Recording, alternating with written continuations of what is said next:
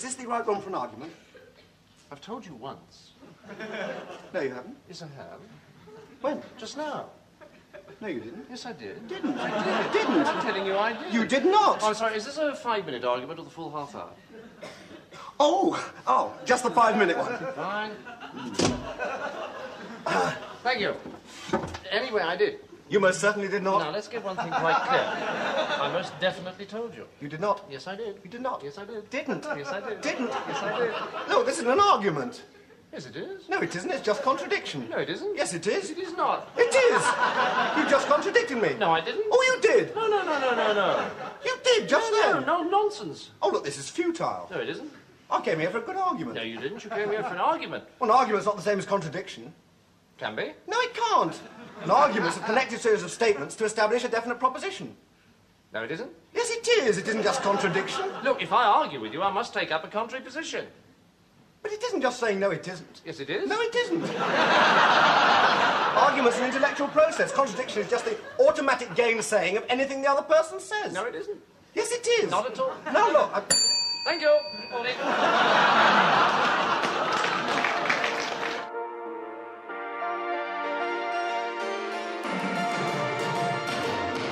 The Lowbirds, that's our word, brought to you by being a contrarian about contrarianism. And I'm your host, Jim Jesus, and I am not with anybody today. Today is going to be a solo episode, as you probably could tell by the picture and the uh, and the title of this episode. Now, normally, what I do on every tw- uh, every multiple of 25 episodes, I do a solo episode where I go and I start like debunking things, like silly things that libertarians believe. Uh, I did the JFK assassination and GMOs. And this last episode, I did Freemasonry and the Denver airport conspiracies. Um, and uh, I felt it was probably a better idea to bring on a guest who really knew what the hell he was talking about with Freemasonry, and, and thank, thankfully I did. Uh, thank goodness I did because he really kind of gave me a lot of information that I don't know if I could have pulled it up myself or I had the the wherewithal to pull it myself. A lot of great stuff. Uh, so thank you, Larry, for coming on. But I also had people who were kind of like oh, it's not a solo episode. And, you know, and I wasn't really talking much in it. A lot of the time it was just me asking questions, getting answers, and then going, okay, and then moving on to the next subject. And, and my commentary was very limited, if at all, um, on, on most of the stuff. So there was, a, there were some people who contacted me and was like, oh man, you know, solo episode. And, um, also I've been getting some comments from, uh, people who used to follow me on YouTube when I used to do a lot of just straight YouTube content that they missed me just talking by myself and they're not too interested in, in the podcast because I have guests on. Uh, and they much rather hear me just ramble on for whatever reason. Apparently, they just like me. Uh, so I'm I'm giving you what you want. Um, I, I'm I'm really genuinely considering uh, doing another side podcast, uh, much like uh, how there's Seeds of Liberty, and then there's also Abolitionist Abstractions, which is like a separate podcast, but it's still in the main feed of the Seeds of Liberty podcast, uh, which is a great podcast. Go check them out. I'll put a link in the description if I can remember. In fact, I remember. Let's see, put Seeds link, put that in there, and I'm not typing on my uh, my mechanical keyboard, so you won't hear it. Uh, so I'm, I'm, thinking about doing something like that where it's just a solo type thing. It's something I'm, I'm genuinely considering. I'm still kind of thinking about like how I could do it, how I could pull off the format, or if I just should include going back to like the YouTube video style and then including an audio version for the podcast. I don't know yet. Still thinking about it. Open to questions. Also, um, Steve Miller Miller had sent me a couple of aprons for me to give out. One I bought, he gave me the other. So I have two aprons to give out. So there is a contest coming soon. As soon as I can think of a good idea uh, for a contest. Uh, as soon as I'll, I'll, let you know when that happens. No Amazon uh, stuff again today. We're gonna have a really long conversation about Amazon purchases the next episode. So I don't know. Maybe maybe if there's time uh, left over, I'll pull it up and uh, we'll talk about it. We'll see. Again, this is not going to be an edited uh, podcast. I'm not going to do any uh, multiple takes. Uh, I already did one take just because I, I, I flubbed the uh, the intro joke that, which by the way was a stolen joke anyway. Uh, so, so thanks for that.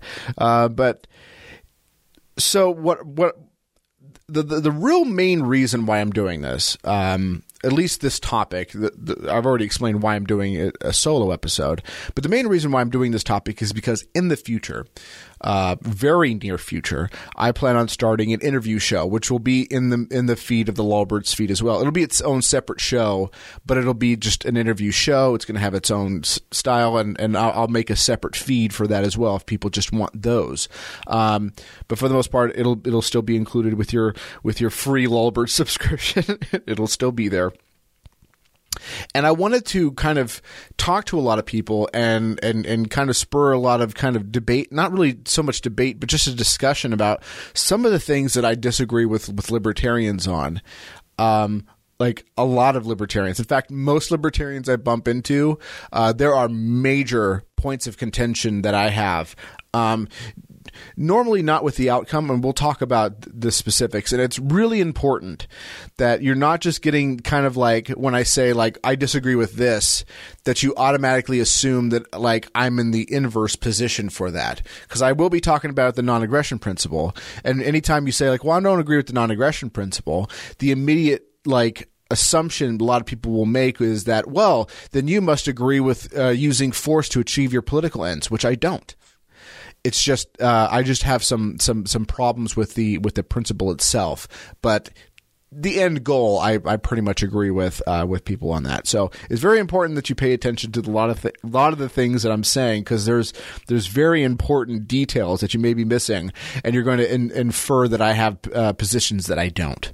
Um, so again, let me just say for the record that uh, I am what you would call an, anarcho, an anarcho-capitalist. I'm not a big fan of the term term capitalism, and we'll get into that because that's one of the point of contentions that I have.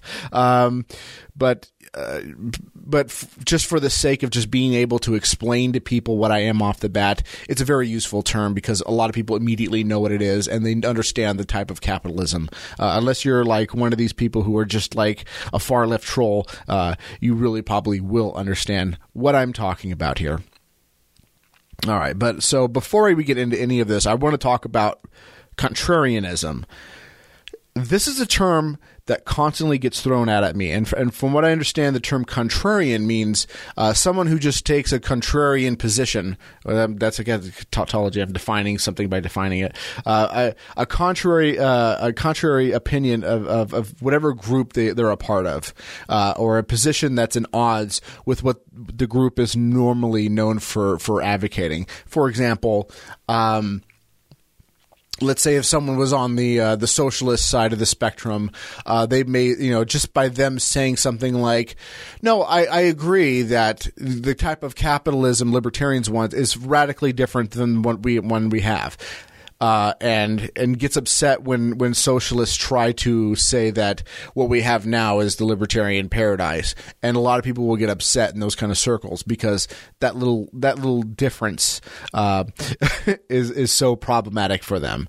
Um, so, and, and there's, but there are people who, who go out of their way to try to find positions that don't really fit into kind of the group that they normally associate with, just to be like an outlier, just to kind of troll or just to kind of spur debate or just to try to, just to try to make themselves look cool because look at me, like I'm so much different. Um, and there is some value in that. There is some value in, in people, uh, having positions that that you know kind of that they kind of run the gamut in any kind of group. Uh, even if they have this uh, very similar goals, it's, it's, kind of important to have this because at the end of the day, it's important to have these kinds of discussions.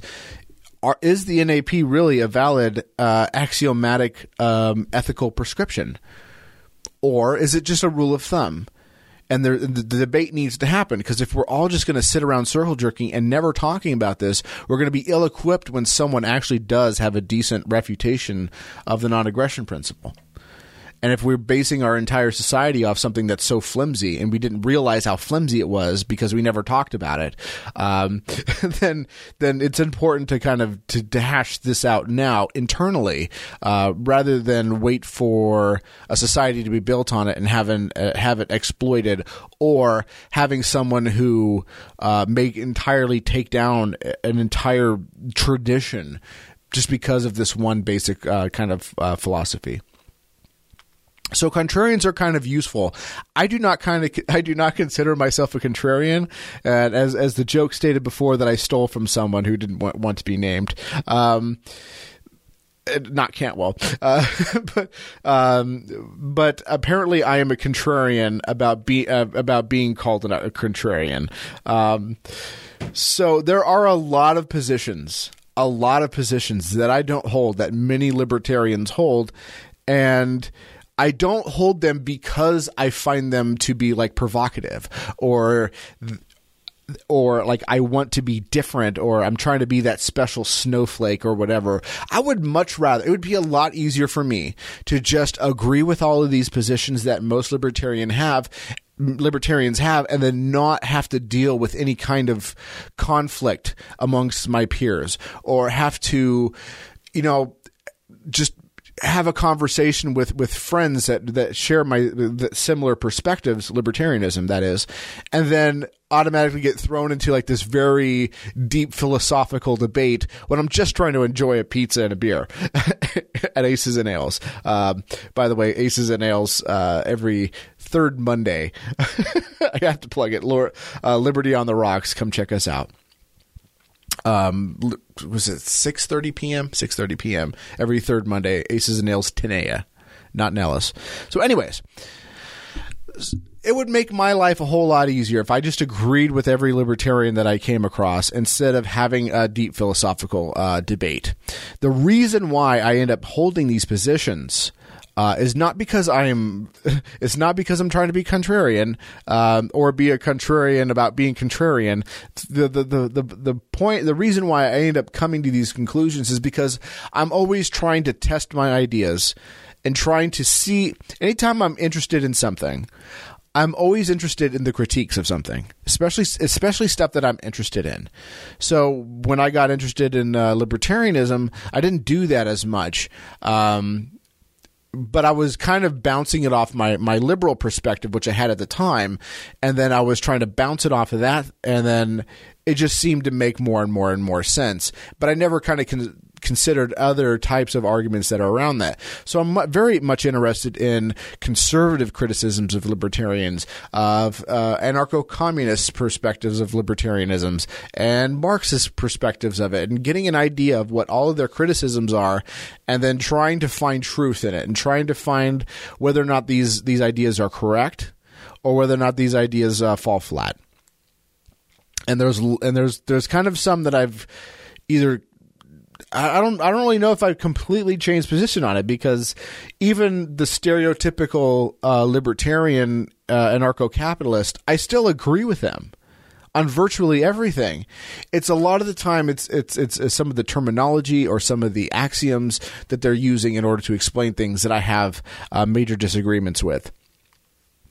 Uh, so yeah, again, I'm not trying. I'm not trying to be a jerk here. This is just what what I what I what I feel. But anyways, yeah. The, the, so I'm doing this uh, mostly uh, getting into getting into some of the things that I disagree with, and I have I have a list in front of me, and they and they span the gamut of very contentious to oh yeah I can see where you're coming from Jim, but I don't know if I agree that kind of level of discourse uh, to people sending me hate mail uh, and possibly even death threats, but so but I, but I, I want this out there, and this is uh, and I want this out there so that way when I do have this interview show and I get guests on, I can always refer to them to this so they can get an understanding of where I am uh, philosophically, um, where I am uh, in terms of my political thought and everything, so that they can get an idea of like what to talk about once they kind of get on and we can hash out different ideas.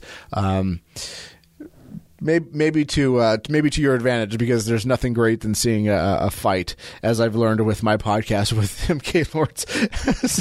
uh, fight podcasts sell, um, even if they're free.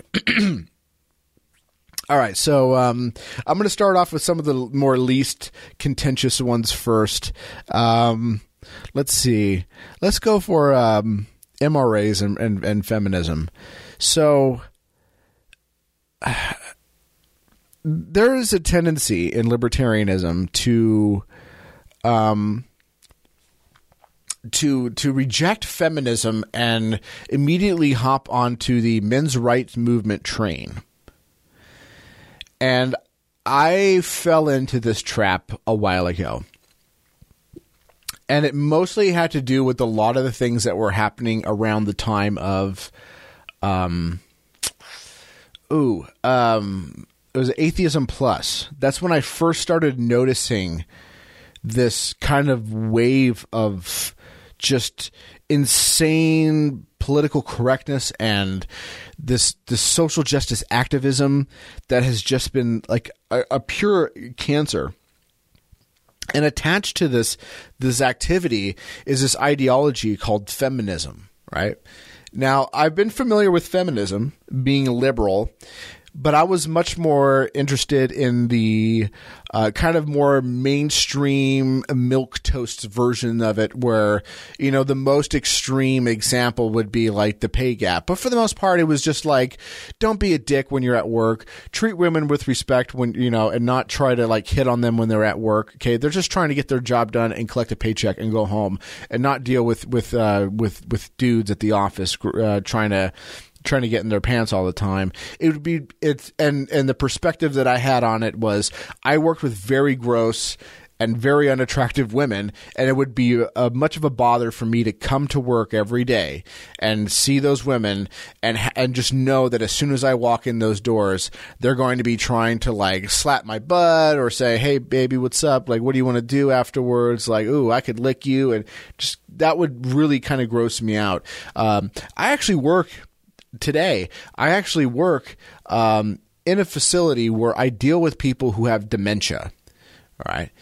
And it's not uncommon for a lot of the older women being confused and all for them to make very um, uncomfortable advances at me, and it, it's it's kind of bizarre and it's very uh, it's very uncomfortable. Um, and I just try to like think of in terms of that when I when I interact with women in a position where they don't really have too much of an option to just completely not talk to you because my coworkers are going to end up needing to talk to me. They're going to need help doing something, or they need to pass work on to me that you know that belongs to me, or whatever and I always kind of feel like you know the workplace is kind of off limits, completely off limits. I've I've had one exception, but that was a very notable exception with some very important differences, and I wasn't me initiating uh, this this uh, this this this kind of relationship that I had, uh, but that was that that's an extreme outlier, and I and I don't expect something like that to be happening anytime anytime sooner and I always kind of took that approach. So that that was always kind of like my my kind of view of feminism uh, when I was a part of it. Now, when the social justice warrior activism came on, like I had a complete like reactionary response to it, and my reactionary response was to to get on board with the the the men's rights movement because a lot of the things that they advocate for make a whole lot of sense. The the the the, the criminal justice system is is uh, definitely biased towards women. Um, advertising, it seems as though that kind of trend is kind of is kind of left, but it's it's still kind of there in like certain sitcom style television shows uh, where men are stupid and they can't do anything by themselves. You know, that's why they need a woman to make sure that they can, you know, they can manage to cook an egg. In fact, there was a, a, a campaign for a while that that Carl's Jr. used to do, where it was basically like without us, some guys would starve, uh, and that was that was really kind of tacky for a while. And I was always thinking like, what if they had like. Um, you know, like a, a, a, commercial for something, and they, and they insulted women like, by saying like, you know, like, um, I don't know, like a you know, like a Hoover vac. I think the one example that I heard from uh, was it Tom Leykis was like, can you imagine if uh, if they had like a Hoover vacuum commercial and says like, if if oh, if you know if only your girlfriend could suck like this or something. It, you know, people the people would be up in uh, up in arms, but apparently there was a big pushback against that, and uh, Carl's Jr. ended up firing their their ad um, their ad company at the time over this uh, because there was such a amount, a big amount of pushback, and a lot of advertisers are have dumped this idea that you know you need to insult men in order to advertise them, advertise to them because you know Carl's Jr. is basically mostly uh, that's that's a guy restaurant for the most part. uh, anyways, so you know th- that was that was always kind of that always kind of bothered me at the same time. So, anyways, so I, I kind of got on board with the MRA type stuff, and then I immediately noticed the major major problems with these with these people. Um, a lot of the people in the the men's rights movement, um, MGTOW movement as well. A lot of these people are are extremely toxic people. Um, and I remember the the moment that it really occurred to me. It was it, it almost took like a couple of weeks when I started like looking at like criticisms of feminisms from the MRA perspective, and I ended up posting this picture on Facebook or this video on Facebook rather, and it was good. Like I remember watching it and I was like, "Oh, this is good." And I got like halfway through the video and I was like, "This is probably worth sharing." And so I shared the video before I finished watching it as it was still playing and there was a there was then then it went from like like look at all these women hitting guys. Isn't it terrible that it's socially acceptable for women to hit guys? And i was like yeah that that's you know that that is that is that is bad. And then it then it went into immediately advocating for if if girl hits a girl hits you punches punch her back. And i was like whoa. What am I associating myself with? And the more I kind of looked into it, the more I kind of became, you know, like, all right, screw, screw this, this movement. Um, but I do, I do find some value in some of the MRA stuff. Um, and I always tell pe- people like, it's it's kind of the Arini argument, I guess, uh, is that uh, that I'm a MGTOW on paper, uh, but I, I definitely don't want to associate with any of those fucking lunatics uh, for sure uh, in the MGTOW movement. You know, I, I I've, I've, been voluntarily single for, for quite quite some time, um, and I'm enjoying it. And I, I don't really see myself uh, getting myself into a committed relationship. Right? I I, I like having uh, friends. Um, I like having uh, I like having um, you know, like strangers and all that sort of stuff. I, I, I, much prefer that. I don't have to deal with, with things like Christmas and and, and Valentine's Day and, meeting the folks and um, nagging and, and all this stuff. I just don't have to deal with it. They don't have to deal with my crap. It's perfect. We're both happy at the end of the day. Um, but I just don't like the movement. It, I don't think it needs to be a movement. Much much like I don't want to have kids, but I don't see myself joining like the child free movement and trying to encourage people to stop having so many gosh darn kids. Like it doesn't matter to me. If you want to have kids, that's great. I don't want them because they're sticky and they ask too many questions. Man, the Greens. I wish the Greens would come back. I really do. I miss them. Um so yeah, like so there's a, there's some things that I that I agree with feminism uh, for sure. I would definitely not call myself a feminist. I have I have lots of problems with with the overall ideology, especially with the concept of intersectionality and the and and and I disagreed with what I thought intersectionality was until it was explained to me, and I was like, oh, well, that's even worse. uh, I, I'm not a big fan of of of, of putting people into groups and then judging them associated and uh, judging them based on what kind of groups they associate with, either voluntary or involuntary. I like to judge people based on the, uh, the individual themselves and, and not part of any kind of group. Um, and I noticed that a lot of libertarians kind of fall into the MRA camp and the, or the extreme anti-feminism camp. I am neither, and it's not. I'm not trying to take like a. I'm not trying to appeal to the middle road here. I'm really not. I'm not trying to be a contrarian. I just see a lot of problems with both, and I'd much rather deal with the with the issues individually uh, when they come across. Uh, so yeah, the wage gap thing, absolute nonsense. Um, but you know there there is a lot to say about how men treat women in in various social uh, functions. Um, and I've talked with talked about this uh, in depth with MK before.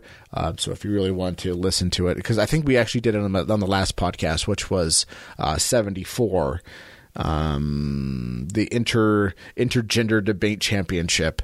Um, after after I yelled yelled at her for her article, we ended up talking about a lot of things we agreed with, and also she did an Iconosas episode with us, and I think we may have talked about it. It's been a while since that happened, and I tend not to uh, to listen to. Uh, a lot of podcasts that that I appear in, even though I really try, and when I do, I end up liking it. But uh, I think we ended up, yeah, I think we did talk about that. So I'll, I'll put a link to that as well.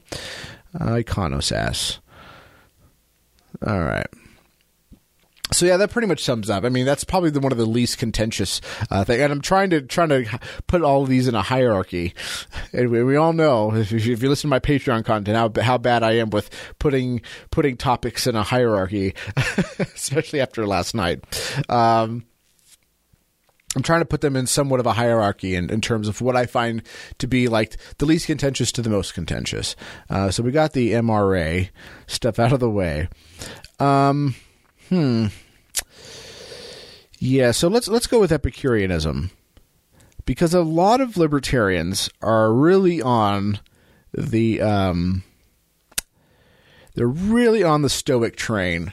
And I'm I, I I'm not really interested in stoicism. Um I know one of my co-hosts Nick Hazelton uh, is really into stoicism which is fine. Uh, I'm I'm not completely against sto- stoicism. I just don't find it particularly valid for me. Um, I, have been much more on the Epicurean train. Um, I, I got familiar with this through a guy named Brian Sovereign, who who by the way is absolutely terrible. Don't go listen to his show, Sovereign Tech. I think he's actually like a sovereign citizen guy. Um, I'm kidding. It's actually a great show. Go check him out. Uh, but he. Uh, he he did this. Um, he he's, he's talked about uh, you know like hedonism and Epicureanism like here and there, but never really in depth until I heard him and Nick. Uh, kind of it wasn't really a debate so much as it was an expl- exploratory expl- exposition. I don't know of of what they kind of believed, and they kind of had a really interesting discussion about it. And I was like, hedonism makes a whole lot more sense.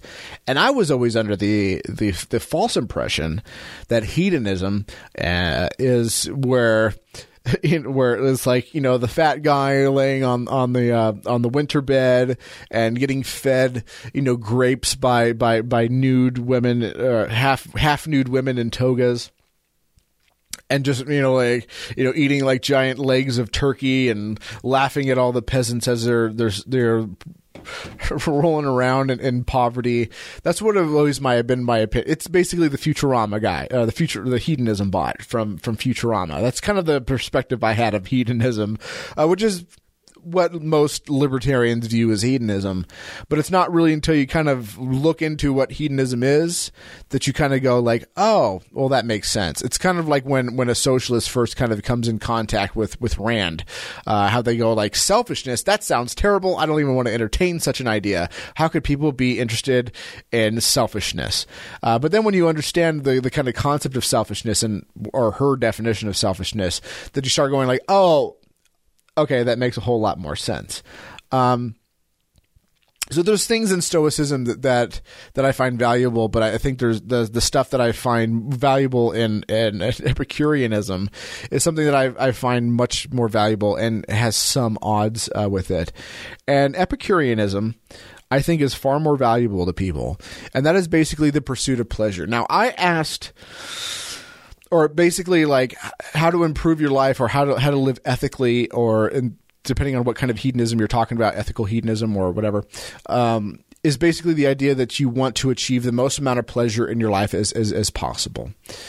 Now, again, uh, now I asked Michael Malice. He did a live stream the other day, and I asked him because I was just kind of curious because I know that he used to put like little devil horns in his hair and whatever and I was like, you know, Epicureanism or Stoicism? And he was like, wow, that is a great question. And he said something uh, that kind of that was like, oh, this this this explains everything perfectly. He said that people view uh, hedonism b- with crack orgies. but it should be more associated with something like Martha Stewart because Martha Stewart, what does she want? What does she what does she do for pleasure? Well, she makes sandwiches and she talks to her friends and she keeps her house clean and that's what makes her happy. That's what brings her pleasure. And I was like that. That's fucking perfect. I, I don't think I could have said that any better myself. Uh, so thank you for that, Michael Malice, because I know he gets really upset if you steal his ideas because of my IP. Um, anyways, uh, he uh, he yeah he summed it up pretty well, and I thought that was absolutely perfect. Um, And if you if you think about it in terms of well, what would make you more happy is to treat everyone like crap for your benefit by defrauding people and then turning people off to you, then then that wouldn't make you very happy in the long run. It would it would it would work out for in the short run, but after a while, things would start catching up to you uh, really quickly. You would either get apprehended by law enforcement agencies, uh, you know, uh, you would uh, you know be be shunned by people you love and care uh, care for.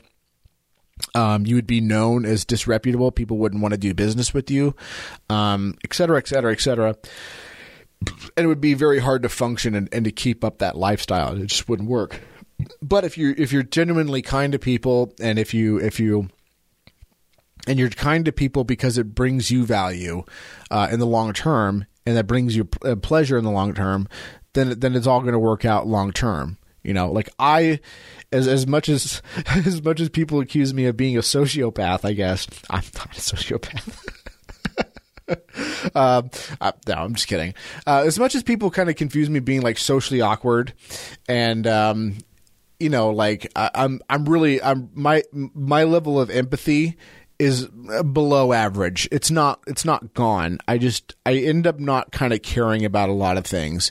And it's probably because like there was a time in my life where a lot of things were happening, bad things were happening with friends and uh, whatever in rapid succession uh, there and um and uh, it really kind of cut my ability to kind of empathize with people, and it's also it's also been kind of dampering. Anytime I had a girlfriend uh, when after this happened as well, it was really hard for me to have like really strong feelings, um, and I just and that was probably one of the reasons why I kind of gave up uh, uh, exclusive relationships. Um, but um, yeah, um,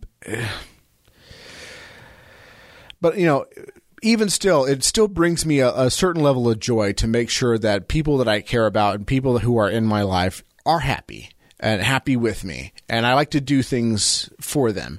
And in the end, it's nice because I, I can always count on them.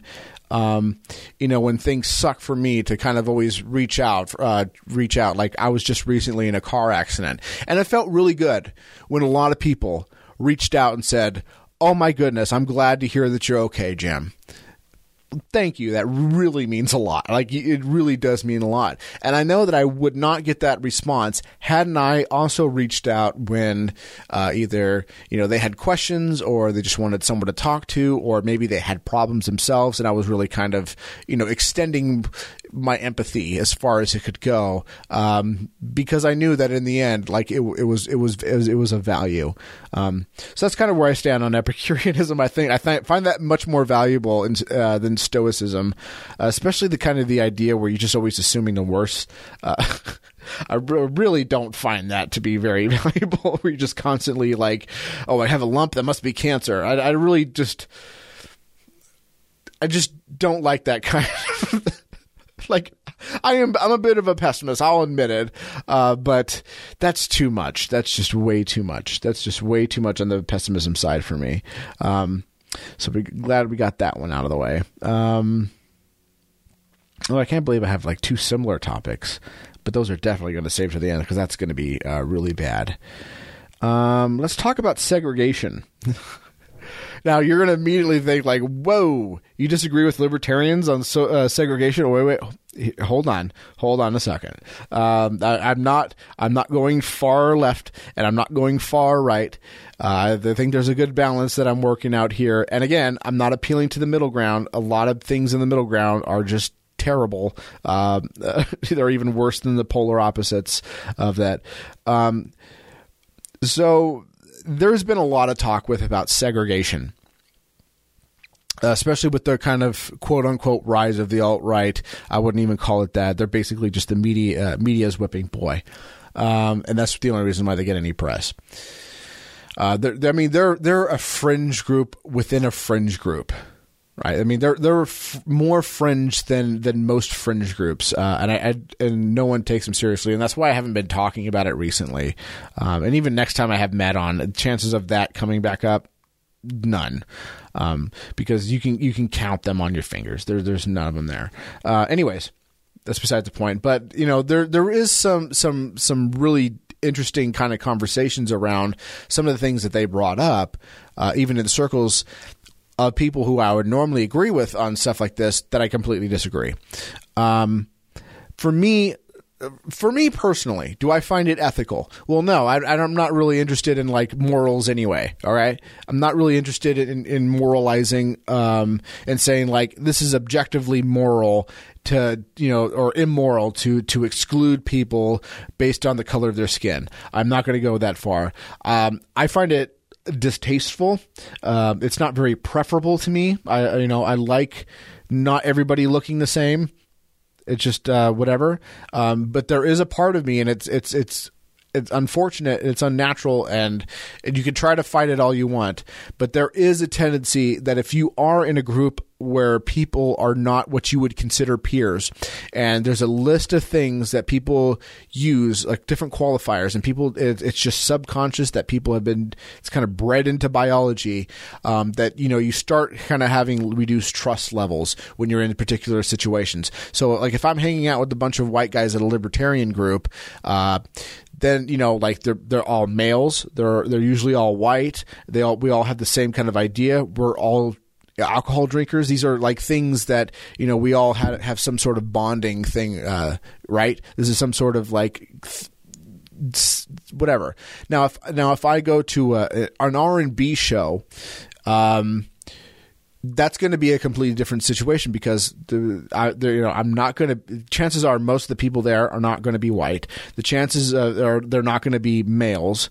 Uh, the chances are they're not going to be. Um, it's not going to be over music that I'm interested in, and a lot of times they're probably doing things that I'm not particularly fond of, um, like drinking certain types of alcohols that I don't like, or doing drugs that I don't particularly like, which I'm not passing any judgment on. I'm just saying like all of these factors, I'm not going to see uh, things in common where I would where I would consider people to be peers.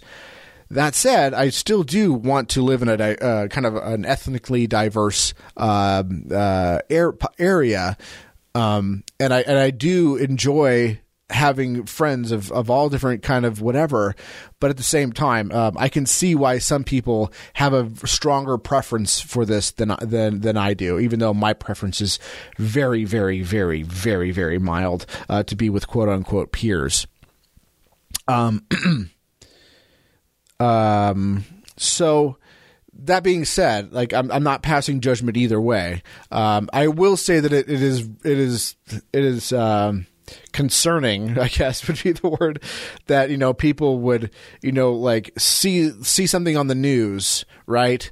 Um, and then immediately go like, I bet Jews were behind this. It's like, are you fucking kidding me? Like this dude's insane. Get this guy the fuck away from me.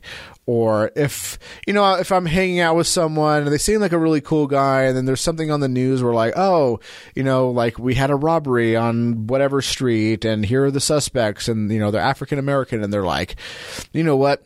I'm telling you, we never should have got rid of slavery or, or, segregation or whatever. That then it's like, whoa, all right, that's not the kind of person that I want to hang out with. It's really not.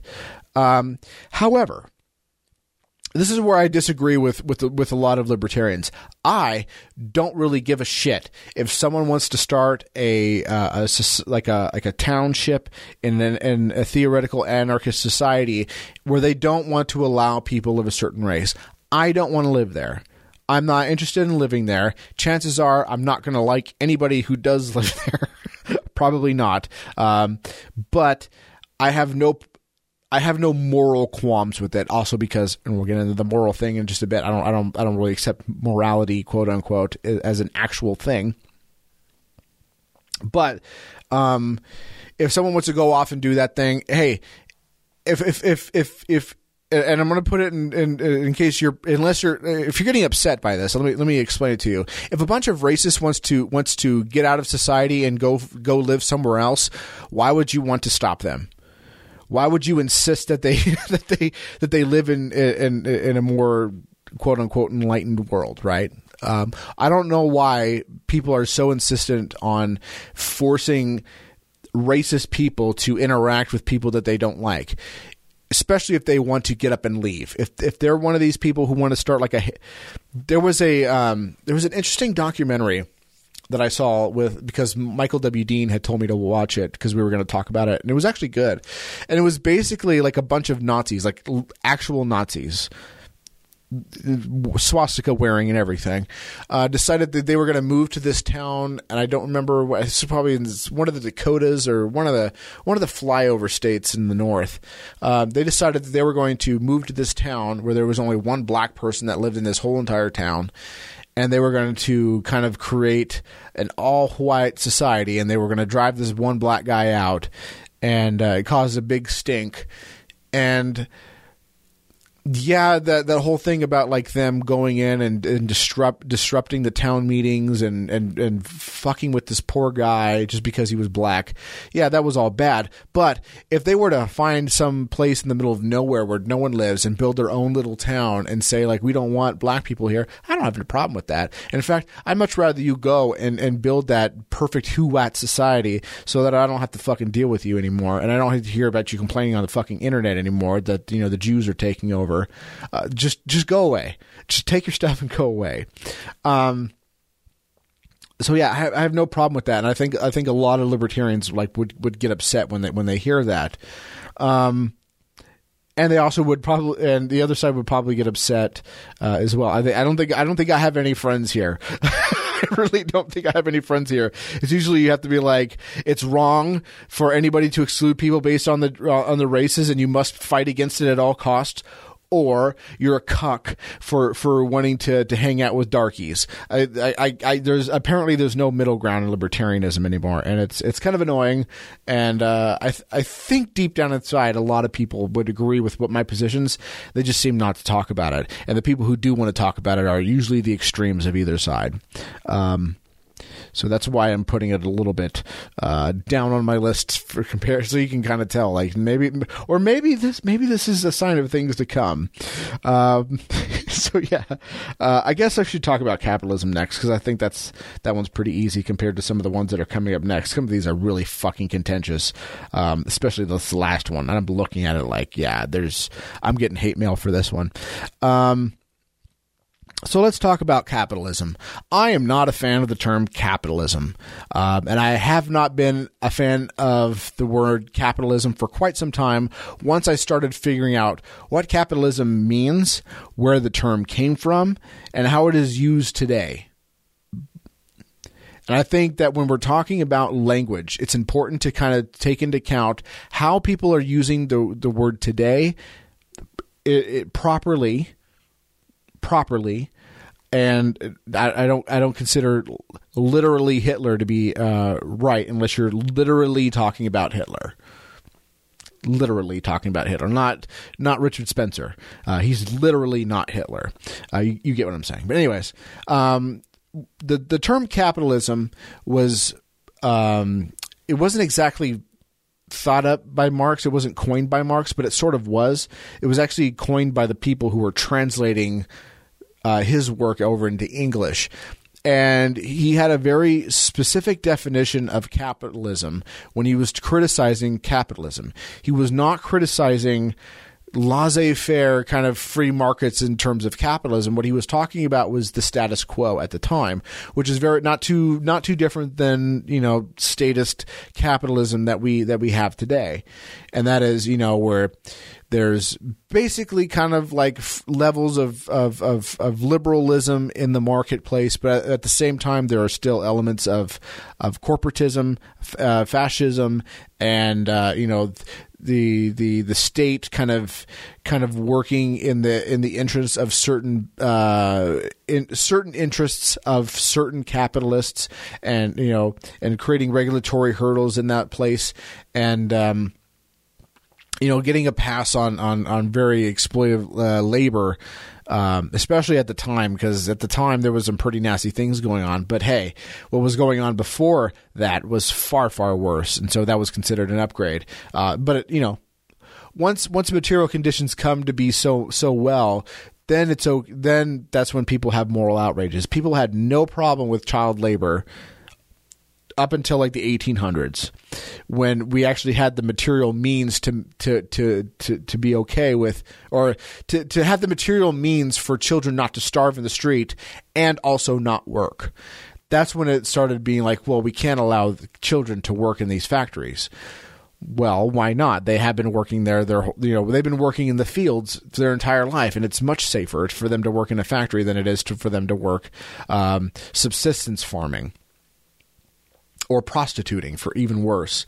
Um, but anyways, I'm getting off topic. So, so the term capitalism, he was talking about a specific type of, of, of economic system that was very prevalent in his day. And sure, you could extend those. He probably would extend some some of those criticisms over to, uh, you know, more kind of liberalized markets. But for the most part, his criticism of capitalism, Das Kapital, was a criticism of what we would consider to be capitalism today. Now, of course, he got some some predictions very, very fucking wrong, uh, both in, in terms of capitalism and communism. He got some very, very problematic ones done.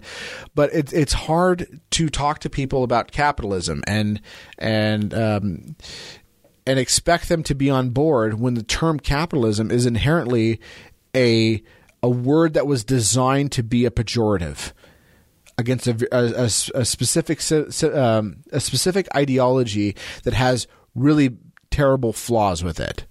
That I think libertarians would agree that the current state of quote unquote capitalism or even capitalism back in the 1800s, there were some major fucking problems with it.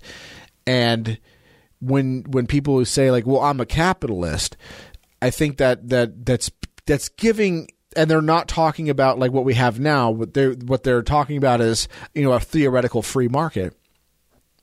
That's that's a big problem because now you're ended up having to defend what we have now instead of what you want, and what you want is very different from what we have now. Otherwise, you wouldn't be fighting for it if you already have it, right? You'd be just fighting to preserve it. Um, so I, I try not to, to, use the term capitalism, uh, especially when I'm talking to people who are socialists or on the left, mostly because when when you talk to them, they're going to immediately assume that you're talking about what we have today, and then the argument's going to turn into that. In fact, every time I've seen a debate between a, uh, a, a capitalist and a, quote unquote capitalist and a, and a Marxist or a, a communist, the the first thing that they're always going to want to do is try to define terms. And the first term they try to define is capitalism. And it's usually by a definition that the person who is usually on the capitalist side to just go like, well, I don't, I don't accept that definition. Why not just accept the definition because that is the definition, and then just say like, okay, well, let's just use the more accurate term for what we're talking about, since capitalism is is basically an umbrella term for a lot of different things, which may not even include free markets. Um, and just say like, okay, well, I don't advocate that. I advocate for a laissez-faire market, or I advocate for a liberalized market now you're putting them at a disadvantage because you, now you can actually argue the ideas and not have to argue against this thing that uh, that that Marx was arguing against in Das Kapital, which you don't support. I think that's kind of important. Uh, so that's why I kind of not tried not to use the quote unquote capitalist label. But if if someone wants to know what I am, and I, I have a feeling that they kind of understand, you know, political I, political thought a little bit, and I know that if I say like, "Well, I'm an ANCAP," that would give them enough information of where I would stand. Uh, you know, in two words. Uh, if they want me to elaborate, I, I, can elaborate a whole lot more, which I am going to be doing here. but for the most part, um. I um or I didn't talk about that topic yet. What am I marking it? I think I think it's kind of important to kind of stay away from that term, um, especially um, especially, if it's just going to be used against me. All right. Yeah, sorry. I know how much you guys like to complain about my nicotine breaks, but I'm able to pause it now. so, anyways, um, so moving along. Speaking of capitalism, let's talk about Austrian economics. I am not an Austrian. Um, when I first got into libertarianism, um, I was more interested into the Chicago school of thought, and that's because I was a mini statist, and that was kind of more of appealing at the time. Because like Milton Friedman was one of the more known people. Remember, this was before Ron Paul. Well, Ron Paul was in Congress, and I knew who he was, but you know, and I, I know that he that he given some some interesting speeches here and there that were available on YouTube. But for the most part, he was virtually a nobody to to most people, except for people who are really in the know in libertarianism, uh, who or, or in the academic kind of kind of people who read a lot of Mises and stuff. Which was not a lot of people. Even a lot of libertarians were like, "Oh, academic stuff is too much." Excuse me so I was I was more interested in that for a while, and then I ended up uh, getting a hold of the Libertarian Manifesto, uh, aka, or actually, it's it's for New Liberty, aka uh, the Libertarian Manifesto, and I and I thought just by the title, the Libertarian Manifesto, that this guy, whoever this guy is, Rothbard, whatever, that's what I thought at the time. Uh, I don't know who this guy is, but he definitely wrote the manifesto on libertarianism. Apparently, this is going to be a manifesto for uh, a smaller, restrained government. And I used to think people like Ian on Free Talk Live was a complete fucking moron for thinking, um, for thinking uh, anarchism, uh, you know, was a good idea. Like that, that's a terrible idea. What, what the fuck is wrong with you? Um, but I started reading this book, and the way kind of Rothbard writes it, you don't really. It's it's it's it's kind of alluded to at first, but you you kind of forget it. You're just like, okay, whatever, and then you start kind of going through the chapters. and You're like, okay, I agree with that. You know, being a mini statist, you'd be like, I agree with this, I agree with that, I agree with that. Oh, that's kind of interesting. I never thought about that. Well, I guess you, I guess the free market can handle that. Oh, okay. Well, I, okay, I guess the free market could handle that too. I don't know about this. Okay, well that makes sense. Well, I guess the government still needs to do roads and courts, right? Oh, there's chapters on that too. You fucker. Uh, and then by the end of the book, I was like, okay, yeah, um, state sucks. And then I kind of got more interested in Rothbard, and that kind of led to a bunch of other kind of uh, Austrian thinkers.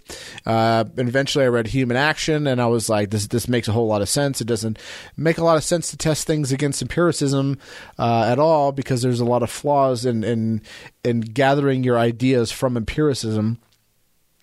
And there are some flaws. There's definitely some flaws, and I was like, this is this doesn't make a make a whole lot of make a whole lot of sense for people to gather their ideas this way. But I think Mises was right. I think Mises was definitely right. You have to start from first principles and build off of that. Um, and I thought, and I was very very interested in that. I read right afterwards man economy and state and was like this is the greatest shit ever uh like i was i was hooked on it hooked hooked hooked um and then I started becoming dissuaded by some of the the kind of things that were happening, and, mostly because I read an article. I first read an article uh, called "Why I'm Why I'm Not an Austrian," I think that was called, and I'll post a link. Um, Caplan by Bryan Caplan, um, and he basically talks about some of his criticisms with. Um, with Austrianism, and, I, and when I first read this, I was like, "This is this is tr- trash." And then, like, I, I remember saying it to someone, and they were like, I don't even remember who it was. Oh my goodness! And they were like, and then you know they kind of pushed back a little bit, and I was like, huh, maybe I should give this another read and just to see see what it's all about. And I became pretty much persuaded by this. Uh, I read Walter Block's response and then Caplan's uh, response to that as well. And so I, got, I saw I saw the, the whole exchange with it, and I, I really kind of ended up being like hashtag Bryan Caplan, and that eventually kind of led me uh, to a book that um, my boss uh, one time my boss a, libertarian uh, was recommending me um, the machinery of freedom. And i was like i've kind of already read like introduction to libertarianism books. I'm not interested in reading another one. And it kind of led me to, to kind of be like interested in that kind of field because David Friedman is a, is a much different thinker, a different thinker, and I didn't know that at the time. I thought he was just another Austrian. I figured like all all libertarians were Austrians, but I was wrong. Uh, or all anarchists were Austrians. All Chicago's were mini statists, and that's not true. There's a lot of crossover on both sides. There's most Austrians are actually mini statists. Uh, most most Chicago's are mini statists too. There, there's actually some fairly conservative types quote unquote smaller government, but they're really not, um, that are Chicago school people. But there are some ANCAPs in there as well. Probably less, far less so than than than Austrians. Um, but anyway, but I was much more interested in the idea that yeah, you can't and, and, and kind of Friedman's kind of perspective was, look, you can't go out and try to gather, the, uh, you know, kind of have a theory on policy based on ideas that you're getting from empiricism. And and and Mises was right uh, in that respect, because if you're saying because there's no way that you can take d- data economic data and say, well, this thing happens when we do this and this thing happens when we do that because every single point in time, there's different trends that are happening. Um, there's other policies that are affecting that, uh, the, affecting uh, what outcomes should be coming from other policies. And and all the millions and billions of different variables make it nearly impossible for you to come up with a with a cogent kind of uh, explanation of things. Uh, at the same time, I think he was also correct in critiquing uh, Mises by kind of being pure a priori reasoning taking a pure a priori reasoning approach and saying, well, yeah, sure, you can work off first principles and everything, but at the same time, you can have things that are logically consistent that are that just don't work in reality. Completely just do not work in reality. And uh, a good example of this is is you know mathematics and uh, Euclidean geometry. Uh, Euclidean geometry, again, it's math is one of those things that it follows first principles. Uh, it follows a logical deduction, but at the same time, you can test it against the real world. But that doesn't matter because it's all about what, what the logic is, and it just does play out in real world. Unfortunately, Euclidean geometry, while that applies in every respect on everything that we understand uh, going around just going walking around there are definitely parts of this universe that that break Euclidean geometries philosophy like uh, ideas all the way down. It just doesn't apply. And it's always good to say, like, okay, we have this internally consistent kind of uh, understanding of the way economics works. So let's say, like, we have we have let's now we can say like okay so we understand this principle. So if the government enacts some sort of policy we can expect something to happen. And then you can look at the data when it when they do that and say like okay so we have some kind of some kind of real world backing to it. But again you should not put a lot of emphasis on that that empirical uh, evidence. But at the same time you shouldn't uh, automatically put you know, uh, the the the pure the pure reason approach. Um, you can't put the pure reason kind of uh, th- uh, uh, approach as well because you can run into some flaws. For example, there are lots of ideologies. In fact, libertarianism is is uh, a lot of libertarians believe this, and I, I, talked about this in a Patreon episode yesterday. Um, the libertarians believe, believe that they have like uh, that you know, like that they are the only ideology that has any sort of logical consistency that comes from first principles. No, there are lots of them and it's not even ideologies like there's just just you know just different types of like um, uh, philosophical thought uh, different types of ethical thought there's different types of you know and, and on top of that there's ideological thought religious thought that all you know there's different things that people that people take for advantage that follow from first principles and build and build upon uh, top of those that are internally consistent and et cetera et cetera et cetera that when you put them into practice in the real world fucking suck and they don't work every single time. And I would even argue that, in fact, a lot of communist thought, at least modern communist thought, I think Marx was definitely had some some inconsistencies, but there's a lot of of uh, of modern Marxist thought that is that comes from their first principles, builds upon it, internally consistent in everything, and we all know how that worked out every single time. Um, so it's important to say, okay, so we have this thing that came from first principles, um, and we built upon them through logic to find out what the truth is. Now let's see if this applies in real world to stand because we can pretend to have like this perfect theoretical system, but it, but if we put it in place and it doesn't work, it doesn't matter. It really does not matter if if our logic was perfect. It didn't work um, especially with something as, as, as complex as the uh, the quote unquote dismal sciences uh, such as economics. Um, and oops, I'm locked out of my list now. so so that's that's kind of why I'm I'm much more in, into the Chicago school and and maybe some of the neoclassical mm, asterisk um, uh, kind of thoughts, but at, at the, for the most part, I, I kind of reject. Um, I reject I, re, I, re, I, reject the, the Austrian notion that you, you, you that any any type of empiric, uh, empirical checks on the on these ideas should just be disregarded as just oh that's just economic history. No, I think it's important to to bring into the conversation to talk about whether or not these ideas are are uh, are, are, even worth it. All right, so. Um, oh boy, uh, this one's a tough one to choose. Um, so, hmm. Let's, let's okay. Let's talk about progressive rock. Libertarians love them some dad rock. Uh, I will not go as so far as to say I do not. I very much do like some. Uh, in fact, I I got a Pink Floyd flag hanging over my head. Like my mother for for a birthday gift, she does quilts. Quilted me a fucking quilt and it took her like it sent like it, you would seem you would think that it's easy to do but apparently it was actually a, a, a, a great feat um, for her to, to make a quilt with the with the Dark Side of the Moon album cover as as as a as a quilt. Um, I have lots. I have I have Rush. I have Pink Floyd.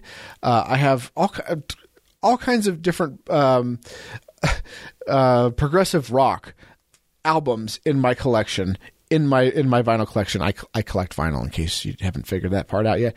Um, I, I, I love progressive rock. I, I think I find it vi- very uh, influential, and I especially love derivatives uh, and precursors as well. So stuff like psychedelic rock, I'm a big fan of. I also like progressive metal and math rock and and all that sort of stuff.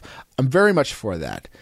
But people put this stuff on their on, their people people try to act like this if you listen to rush that you have found the golden like the, that you have found the holy grail that no one really knows about that's a top that's that it's completely top secret and only the in crowd knows about it. And once you figure it out man you're you're you're you're in man. You're in the secret club that no one knows about. I hate to fucking break it to you but that is not fucking true. Um In fact, I'm going to link an article uh, to a blog post that I did, and I really need to start writing blogs again. But uh, I did a blog post um, on my birthday. It was actually my birthday. I wrote a I wrote a blog post for my birthday, and it was entitled "Celebrarians. No one gives a fuck about your goddamn dad rock." And the premise of this article is: Look, I can appreciate progressive rock. I can. But you're making it way the fuck overrated. And I I can't listen to it anymore. It's it's becoming it's getting to the point where I'm so burnt out on it because people are constantly wanting to play it all the time, and it's not just celebrarians. This is not any kind of uh, secret that's that's being held back by the mainstream. Very much not so. This stuff is in major motion. I I saw Thor Ragnarok right, and they played like the immigrant song like three times in that movie or something it's it's not it's not anything it's not it's not it's not some sort of secret sauce okay? We've all heard rush like a billion times. It's played on the fucking radio. It's in movies. It's on tv it's in advertisements for things.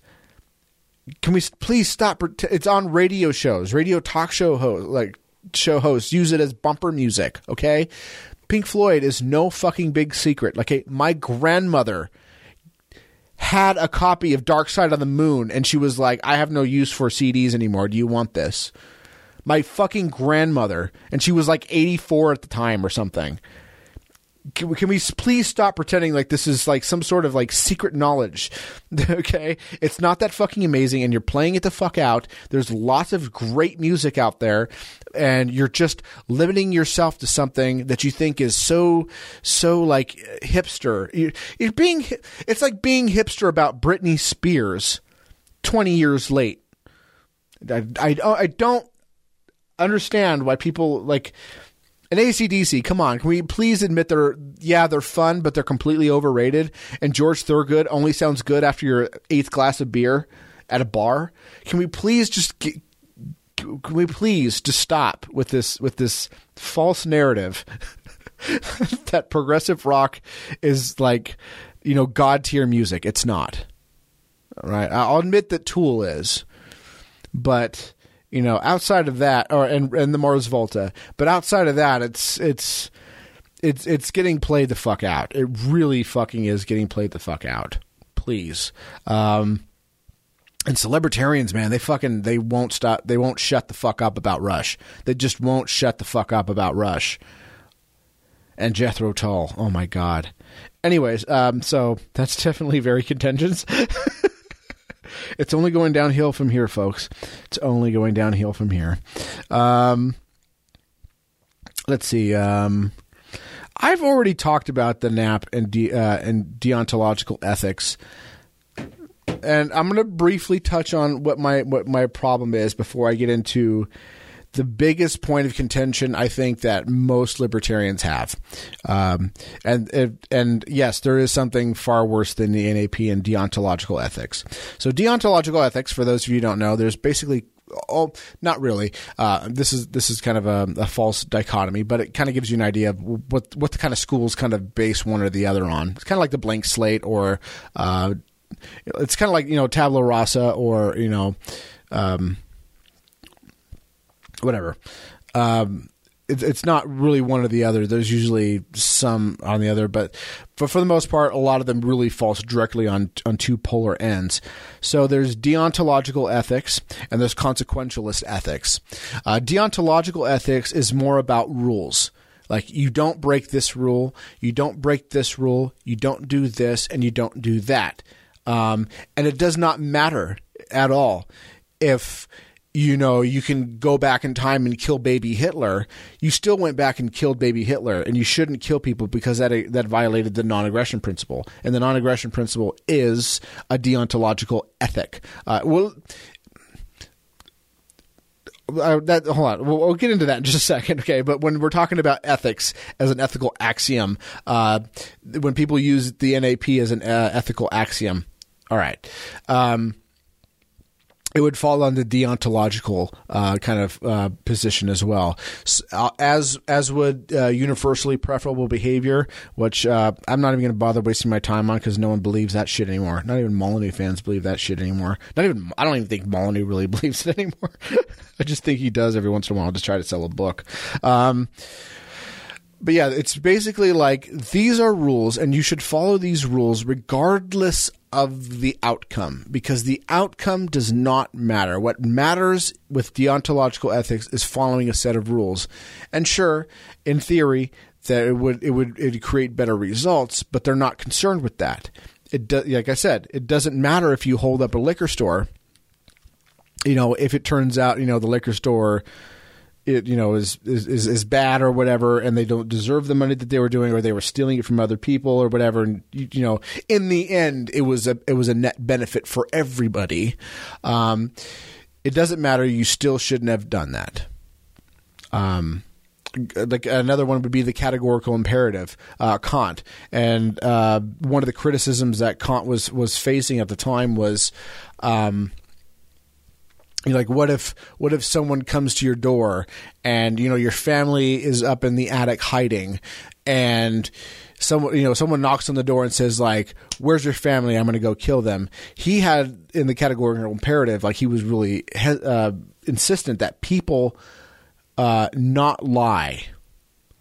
It's always wrong to lie no matter what and it would be wrong for you to lie to uh, this this this this criminal, even even if he's going to use that knowledge to hurt people or to hurt yourself etc. Uh, that it's always wrong. Now, the consequentialist side, as you can imagine, is not really worried about rules. It's more worried about outcomes. So they'll say, so if they do end up having a rule, it would be the here's why you don't want to do this because of this outcome. However, uh, if this outcome, you know for a fact that this outcome is not going to happen, then by all means, um, because they're much more interested in the outcome of the effects.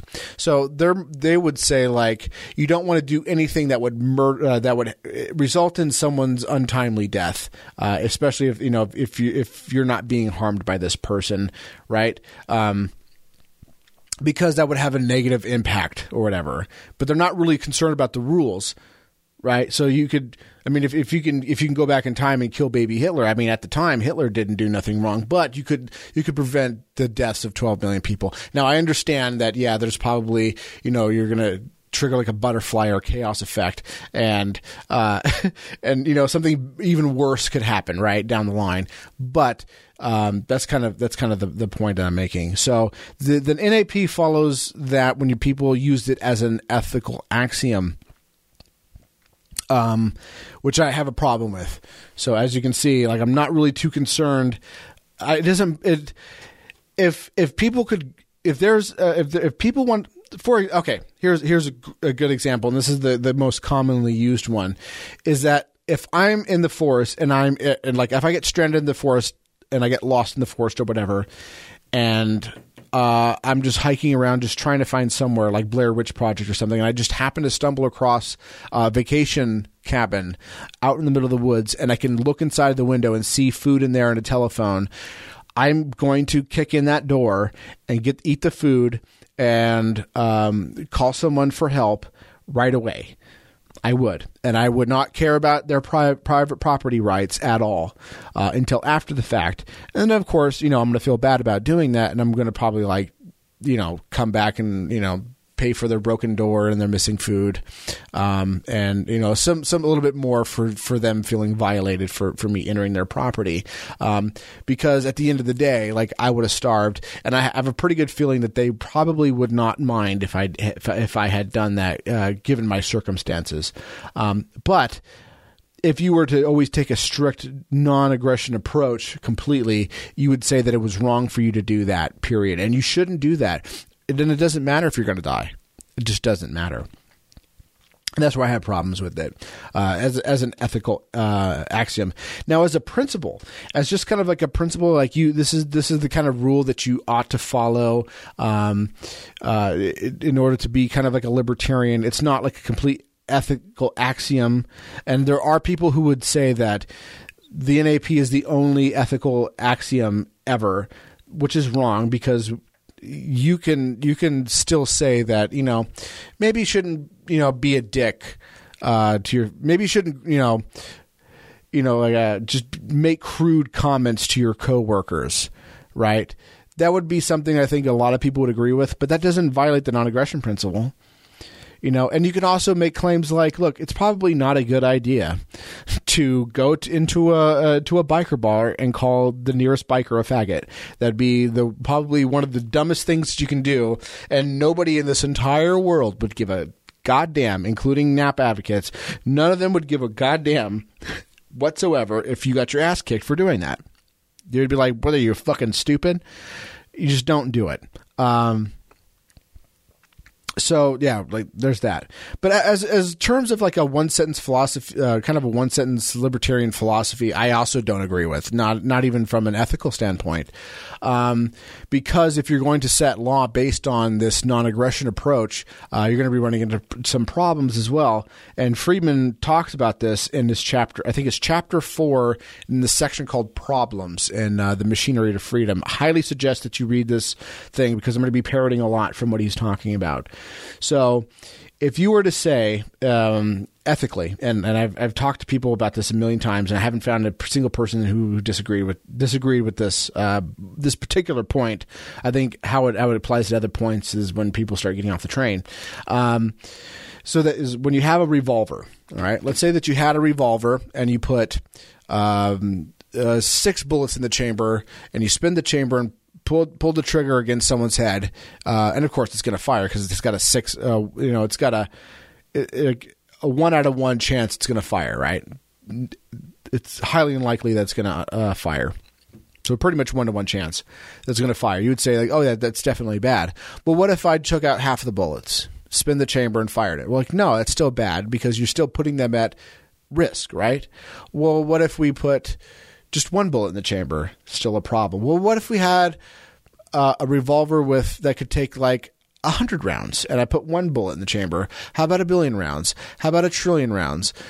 so on and so on and so on and so on. You could say that okay, that's that's not good uh, because you're still putting people at risk. And we would say that when you put when you're putting people at risk, voluntarily putting people at risk, you know that they didn't ask for, you're putting them at risk, and um, even if even if it's one out of a billion chance, it still it still would be a violation of the non-aggression principle.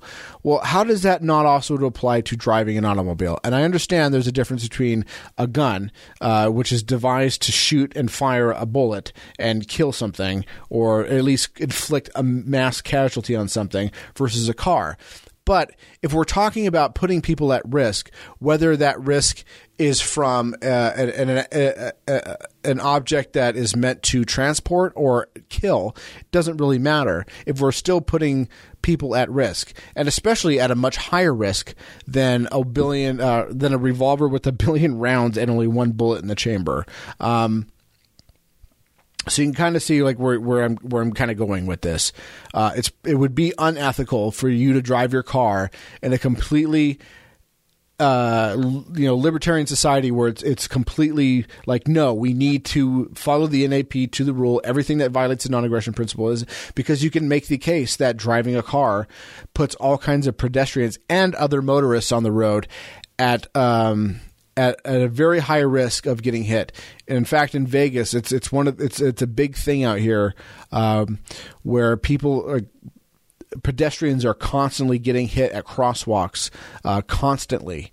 Uh, and they keep spending like all kinds of government money on like these big expensive crosswalks where you know it's got the big flashing lights and it's got the at the at the uh, at the center of the road. They have to start walking towards the other side of the traffic so that way they can see if oncoming cars are coming and then press a button again and that causes all kinds of blinking lights. And still people are getting hit at these things still people are getting hit by these things all of the time and if you're going to be putting people at risk driving your car you know that that that should be a violation of the non-aggression principle, and you ought not do it. Uh, it should be illegal to do it. I think that's completely um, that you can make you can make a th- legal framework if that's going to be the laws. Don't don't don't aggress. Um, that's you're going to get yourself into a lot of kind of legal uh, trouble with that.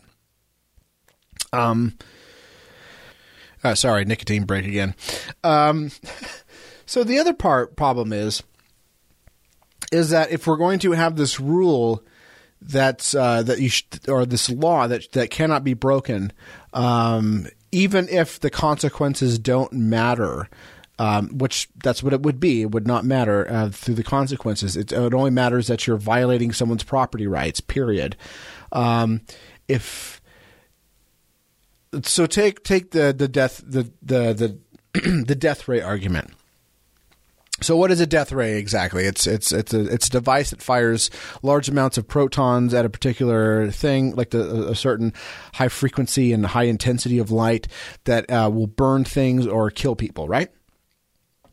Now, if I were to be sitting in my private property and fire photons, these photons at your house, uh, and set your house on fire, you could say that that's a violation of your property. And it's not because there was damage caused by your property it's because I, without your consent, trespassed photons into your property at your house. Period. Um, and that would say that it, w- it would be the same if I if I had a death ray and I only turned it on ten percent, so it just it just kind of lightly scathed your house or maybe caused like an inf- influx of radiation that may later cause um, um, what's the term like radiation sickness or whatever whatever kind of thing that may maybe turn you into the Hulk from the gamma rays. I don't know. You could say that that would be a violation. Okay. Well, what if I had a really bright spotlight, like the kind of spotlight that you would signal Batman from, right? And I shine that in your window, and no matter what kind of you know day blinders that you put on there, you would say like, well, that's violating my property because you're still sending the, you're trespassing those photons. Well, what if it's just a flashlight, or what if it's just ambient light that's coming out of my house that's visible onto your property? It's still sending trespassing those photons onto your property. Um, if I can't go outside and smoke a cigarette because some of that pollution uh, may go onto your property. Now, sure, there wouldn't be much of a um, you know there wouldn't be there wouldn't be much of a lawsuit that would come from that. I mean, you could sue someone for doing that in, the, in society where they have a, a legal uh, issue with uh, violations of property rights, full right. Right, um, and you were to try to take them to court and say, like, you know, he he damaged me because I could see a candle from his window, and those were sending photons over to my house that I did not consent to. The judge would be like, all right, uh, well, I'm not going to award you any damages because it didn't cause you any damage. You know, and your emotional damage, I could give a shit about, you know, you fucking snowflake. But at the same time, he's still breaking the law. He's still violating the property rights of someone else.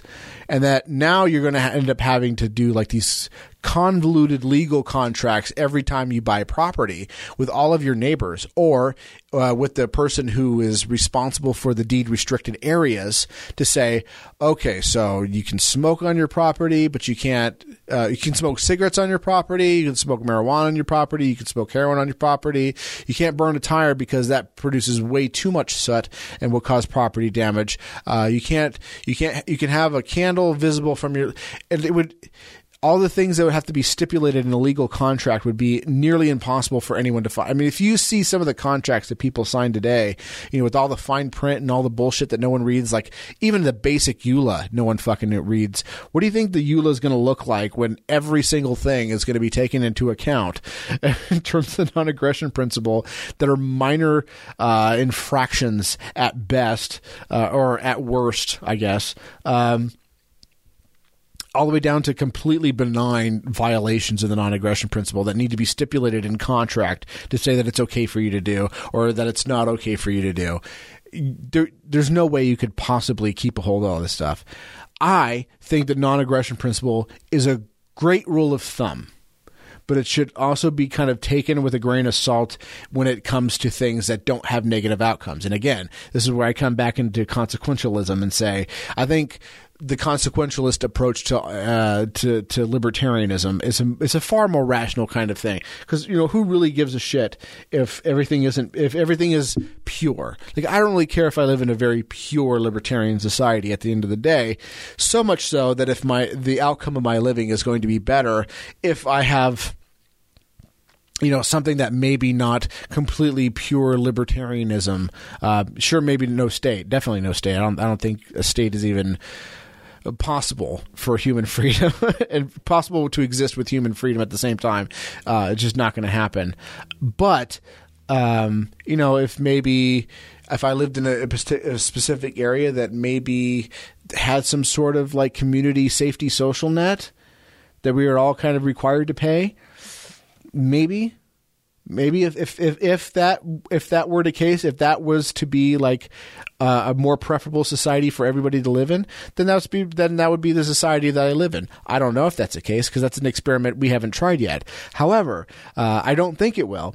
But if I if I knew that it would, I would not care about my quote unquote ma principles.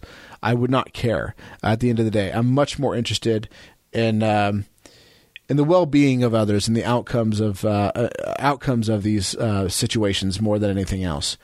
And um, that's pretty much where I stand on the NAP. I think I think I may have actually elaborated more in this episode, which I wasn't what I was trying to do. Like I've, I've elaborated on it before, um, but I think this is yeah okay. All right, so we got that done. We only have one more thing left, and this is this is where this is where people are going to unsubscribe to me. This is where people are going to unsubscribe to me and I'm and I'm and I'm genuinely scared. And you know, like I, I know I've been muting these out, but um, I'm sorry, I have to do it because I need to to calm my nerves, and I need to get some nicotine in me to calm my nerves a little bit. Because this is this is this is a fucking hot take, guys. Some fucking serious hot take action right here. I don't even want to put this in the description of this, but um Pineapple on pizza ain't that bad, guys. It's really not that bad. I think you guys are way overblowing how bad pineapple is. There are far worse toppings that people put on their pizza. In fact, I was even talking to someone today about how they went to a pizza or looking up a pizza place and they had fucking almonds on there. People want to put pineapple on their pizzas and you don't like it, then just don't fucking eat it. Pineapple is fucking amazing, okay? I'm maybe not on pizzas, but it's fucking amazing. Have you ever just sat down and just just worked on fucking pineapple? Not pineapple out of a can. I'm talking about fresh pineapple where you just cut it open and eat it. It's fucking amazing. And if you go to Hawaii, it's fucking exponentially better. It's it's it's so fucking amazing. I fucking love pineapple. Now, I am not the kind of person who gets pineapple pizza. I do not order pineapple pizza, with one exception, and I'll talk about that in a second. Uh, I will not order it. If it's there, if if someone if I'm at work and they have like a big pizza party and they have different types of pizza and you know they have pineapple and they have a supreme over here and they have this over there and this over there and then there just happens to be a ham and uh, pineapple uh, that would be the one that I would least go to. Uh, but there's one more I think that I would least go to is anything with fucking olives in it. Olives are my pineapple. Black olives are my pineapple. Green olives, I've had green olives on pizza and that was surprisingly good. But black olives, I do enjoy black olives a little bit. Um, the canned kind. Um, I mean, when you get into like the the more Mediterranean black olives, and those are fucking amazing. You can put those on a pizza. I'd probably be okay with that. But just regular black olives are fucking foul on pizza. They just it just does not work. It just it's a culinary clash that just does does not ex- deserve to to exist on this planet. But that's okay and pineapple isn't? No. I disagree. I disagree full-heartedly. Leave pineapple people uh, pizza people alone. Just just ignore them. They're they're fine. I will make one exception. There has been one pineapple pizza that I have been like hooked on, and it's a particular kind, and I don't really think that it completely qualifies as you know, as as a pizza snob, would definitely probably would would start to argue like maybe this is not technically pizza, uh, and that is the Maui Zowie from Roundtable, and that's because they don't use pizza sauce. Uh, they use like this this certain kind of like citrusy fruity sauce in it, um, and they and there's like all kinds of other stuff on there like bacon and and and and and sausage and and onions. Uh, both kinds, uh, you know, green onions and, and red onions, and you know, a little bit of pineapple. But for the most part, of that Polynesian sauce, I don't know what it is. It doesn't it doesn't taste fruity. That's not the right term for it. But it's definitely like there's some definite citrus and pineapple in the sauce itself. So and the it is it is just a fucking masterpiece. I even tell people tell people like if you hate pineapple pizza, you actually may really like this, but it is very much an exception to the rule and not the rule itself. I would never order a ham and pepperoni uh, ham and pineapple pizza. Ham and pepperoni maybe. ham and uh, pineapple pizza I would never order. Um, maybe if I was like really drunk maybe and I just regret it but I just don't I just don't get the hate for pineapple. It's not that fucking bad. I don't know what everybody's uh, problem is, and this one seems to get the more hate than than anchovies, which I would say would be more should be more contentious, shouldn't it? Because it's it's it's it's just fishy salt. It, it, like the flavor is very fishy and very salty. Two flavors that some people just don't really dig on. I, however, find it fucking amazing. In fact, I would argue that the best pizza combination by far, if you can find a place that can do both, fucking tell me where this is so that if I ever visit, I can I know where to go. But it's definitely salami and anchovy. It's it's it's by far the best the best pizza ever. And every time I order it, the guy at the the guy usually the guy at the pizza place goes like, "That is the most interesting combination of toppings ever. I absolutely have to try it. And the next time I go there, they were they would go like, "That was fucking amazing. Why aren't more people ordering this combination?" I'm serious. Like I, it, it's it's so bizarre that no one's ever thought of putting those two together, and when they do, it's it's it's a fucking it's a whirlwind of emotions for the for the positive. If you don't like anchovies on your pizza, you are wrong. If you are going to hate on people who put pineapple on their pizza, but not, and then you're one of those people who hate on people who put pineapple on their pizza, but not anchovies. I don't get it. This has to be purely like a bullshit meme. I don't buy for a second that you believe this nonsense at all. I think secretly, honestly, I think secretly that when someone does order a ham and pepperoni pe- uh, pineapple pizza, that you want to eat it. You want to eat it, but you just don't want to deal with the stigma of being the guy who eats pineapple on their pizza. You, you, you're basically a, you're basically a pizza cuck is what it is at the end of the day. And I know, I, I think this is what's going to get me the most amount of hate mail out of everything. I mean, I, I went after the non aggression principle, but pineapple on pizza? How fucking dare you, Jim? How fucking dare you? No, fuck you. Let people have their pineapple, right? Let people have their pineapple and keep your fucking black olives out of the Supreme. Just keep it out. Nobody wants that garbage anyway. All right? It's a fucking joke.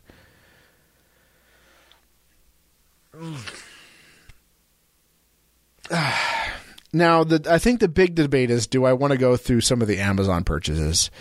Um, I think I do. I need to pause it for a second to kind of get an idea of when I last did one of these things, so I can set the date right. So um, uh, I'm going to take a, uh, hit of my vape and uh, of my mouth fedora, and then I'm going to go into, and then I'm going to go into some of the things uh, people bought on Amazon during the last period. I don't think we've done it.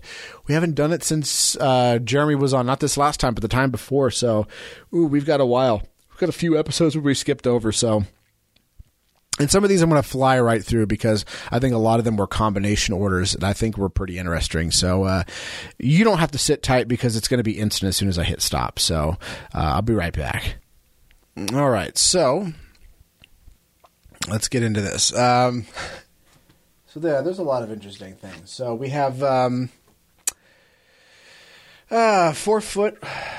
What is it? Four foot, uh, four foot, forty five watt extendable utility LED light.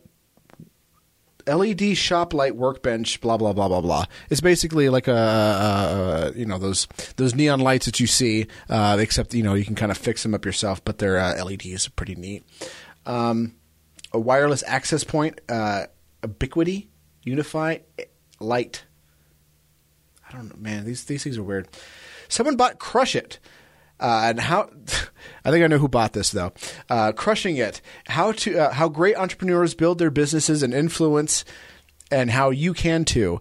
By the way, I own this book. I'm like halfway through it. I just haven't had a lot of time to get dig down and, and read this thing, but it's a fucking fantastic book. It's written by Gary Vaynerchuk, who is uh, people kind of wrongly kind of put him in as a motivational speaker. He does kind of motivationally ish stuff, but a lot of his content is trying to motivate you uh, into into starting you know doing what you want to do in terms of your business and giving you really good advice on how to execute on that and telling you a lot of the pitfalls people fall into uh, when it comes to marketing and promoting your goods goods and services very valuable book. I really enjoy it, and I really kind of like Gary Vee style because he, he's he's he's on a he you know he cusses, he doesn't give a fuck, and he'll straight up tell you like, yeah, you're a fucking loser, you're doing it fucking wrong, and here's why.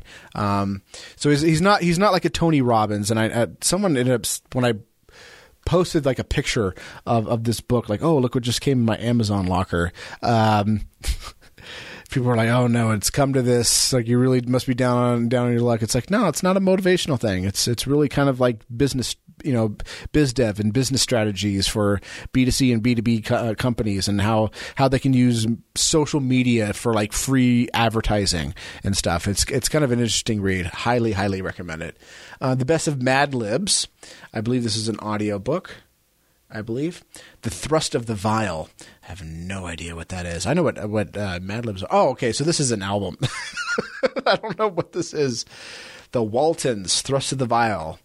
Uh, someone bought it on CD. Interesting. People are buying CDs. Um, I have a feeling that might be uh, some kind of tech journalist who uh, may have been using my um, my uh, link. Let's see, Visine All Day Comfort, uh, 0.5 fluid ounces. So someone had to buy some Visine. I wonder why, man. Um, uh, polarized handy outlet plug. What the heck is this? Um, looks like something for a light socket, or no? Oh, I see. You screw it into a light socket, and it, and it gives you like a. Um, so you can so you can plug in like a regular plug into into a light socket. That's kind of neat. Shoe glue would repair adhesive for fixing worn shoes. I used to use this all the time when I used to skate. Um, then, yeah. So someone is really into chess because uh, they bought a um, a chess clock and game timer. I think I know who bought that as well. Um, uh, X Rocker 4.1 Pro Series pedestal wireless game chair, and um, and oh boy, is that is that is that quite a chair? That looks pretty. It looks like it looks like a car seat for your house. It looks super comfortable. Um, if I had two hundred dollars to drop on a chair, I'd drop it. uh, so someone bought like a hundred foot Ethernet cable from Mediabridge. Johnny B Mode styling gel seems to be coming up a lot lately. People are buying pomades and, and hair gels and stuff. I think they're just doing it because they know that I'm that I'm bald, and so they're trying to rub it in. Uh, pun intended. IoGear Bluetooth USB micro adapter. Um, and this, okay, it's just a little adapter for Bluetooth. Uh, a scrubbing broom head with natural stiff wrestling fibers. Okay. Someone needs to do some sweeping. A uh, pro- professional quality nickel plated 3.5 millimeter male to female stereo audio cable ex- extension cable I think I probably need one of those for uh, doing audio commentary for movies again. Um, a uh, okay, so this this is part of a, of a bunch of things. So I'm going to kind of select it carefully. So is this safety pins? Okay, that's not it. So someone bought safety pins, but that's not related. So someone bought a um, three volt one amp AC power adapter to wait no that's not that's not it. So someone oh it's, it's just some sort of AC adapter with a 5.5 slash 2.1 millimeter plug. That's not what I thought it was. My bad. Carrying on. Go do it for people who always wanted to start a business. Well, this looks interesting. I guess uh, someone read the Gary Vee book and wanted more. It's an audio book Jeremy Harbour Chris Dwyer and an Audible Studios publisher Okay, I'll maybe have to check that one out. And again, someone's still into chess. I bet it's the same order. Premium tournament chess set combo with natural pieces, navy blue. I wonder if that's good. I've, I've been meaning to get. No, this looks like a portable thing. I would. I want to get like a nice chess set just to have. Uh, never really been a while since I've uh, delved into that. 20 pieces dip PC mount, five pins, 3.5 millimeter socket headphone, and stereo audio. Oh, I think someone's trying to. Is someone trying to hack their phone to hack their iPhone to try to get it to be a 3.5 headphone jack again? If you figure out how to do this, let me know because I know some people who might be interested in doing that. All right, so what is this one? Um, someone bought some uh, some i iPhone these are like the old iPhone, uh, iPod uh, jacks to USB, and they bought a two pack of th- a three foot two pack, two pack. Um,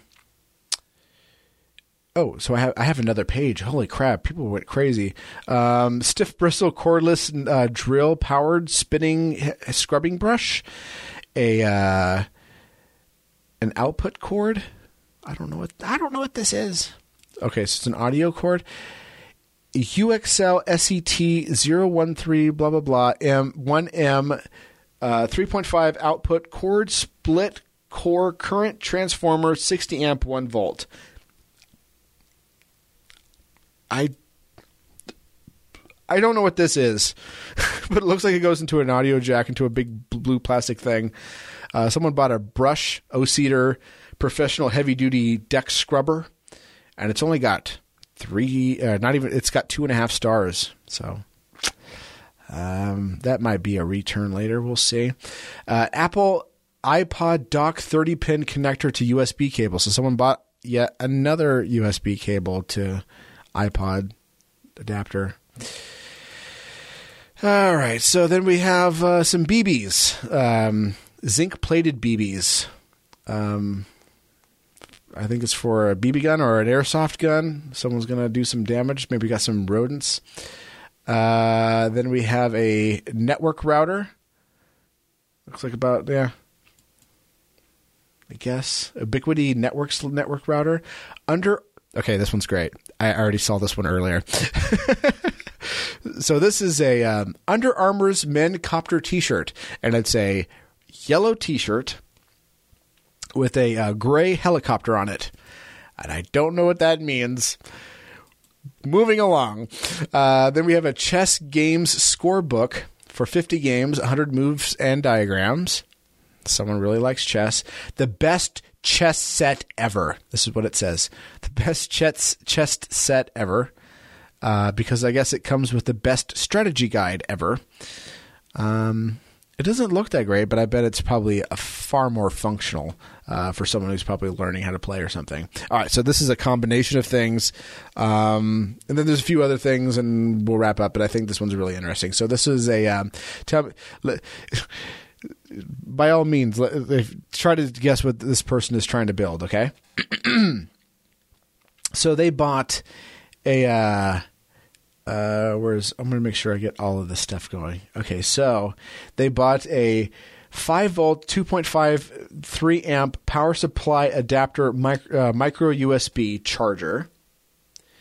Then they bought a uh, a Raspberry Pi 3 Model B motherboard, and then they bought a case which looks like a Nintendo a Burls, or no, sorry, an NES case functional power and reset button. That looks awesome, and it's twenty bucks. I probably might get one of those. Yeah, someone's building a RetroPie system. By the way, I have one. I have two actually. I have I have one that I have for virtually every console system ever except for Intellivision, and then I have one that's just for Intellivision, which I have the actual like not actual but uh, reproduction um, Intellivision uh, controllers hooked up just for just for Intellivision only. So that's kind of neat. Yeah, so have have a lot, whole lot of fun with that. Uh, someone bought a 30 ounce double wall stainless steel vacuum sealed travel mug. It's like looks kind of neat. It's got a metal straw. Um, oh, I guess this is part of it too. Oh, someone bought a, a Raspberry Pi brushless cooling fan for uh, for their Raspberry Pi. I don't know if you're going to need that. And you know, maybe maybe if you're going to try to overclock it and try to get it to play Crysis, I don't understand why you need that to play Nintendo games.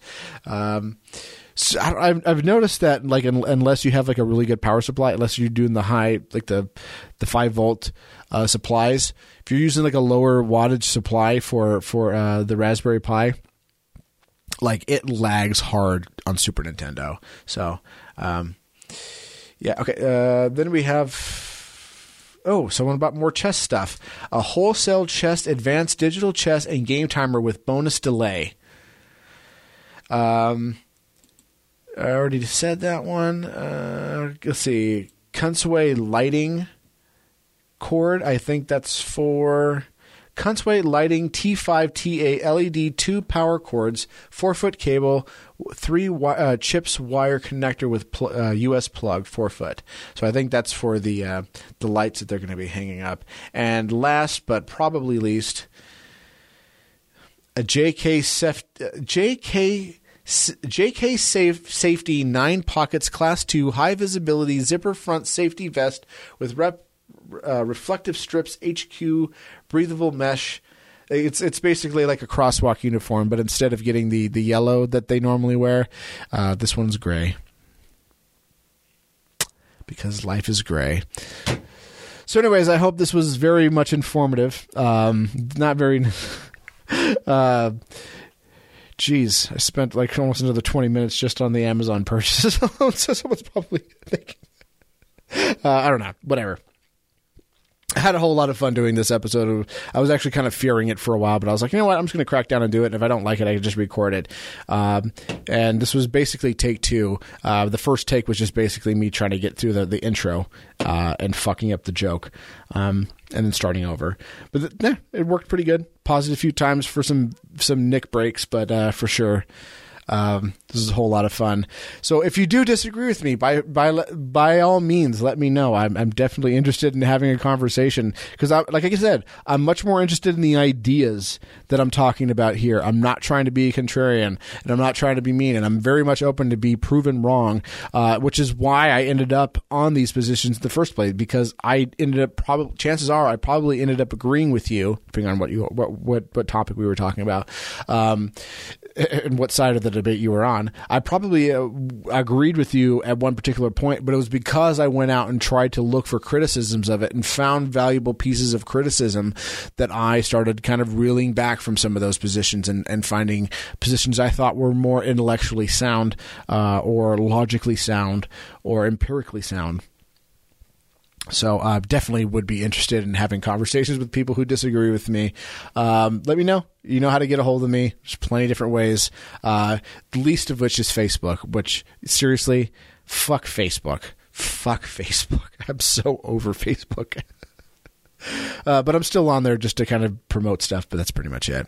So, anyways, thanks for listening, and um, um, trying to think. There's maybe some things that I'm. Fr- oh, um, I yeah, like I said, I I have aprons that um, Steve Miller Miller sent me. I'm still thinking of a contest, so be prepared. I'm going to be announcing a contest so you can get your own non-aggress the cook uh, apron.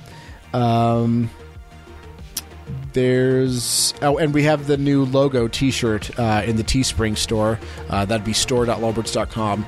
Open Bazaar is back in business, but only with Bitcoin Cash only. Yes, I understand Bitcoin Cash sucks. I agree, but uh, I know you're not going to pay the the Bitcoin transaction regular Bitcoin transaction fees. Um, anything else? Nope. Anyways, I'll wrap this up. So thank you, Jim, for coming on. Oh, I didn't mind. It was a whole lot of fun. Thanks for having me. Anyways, I'll talk to you guys later. Hail Satan.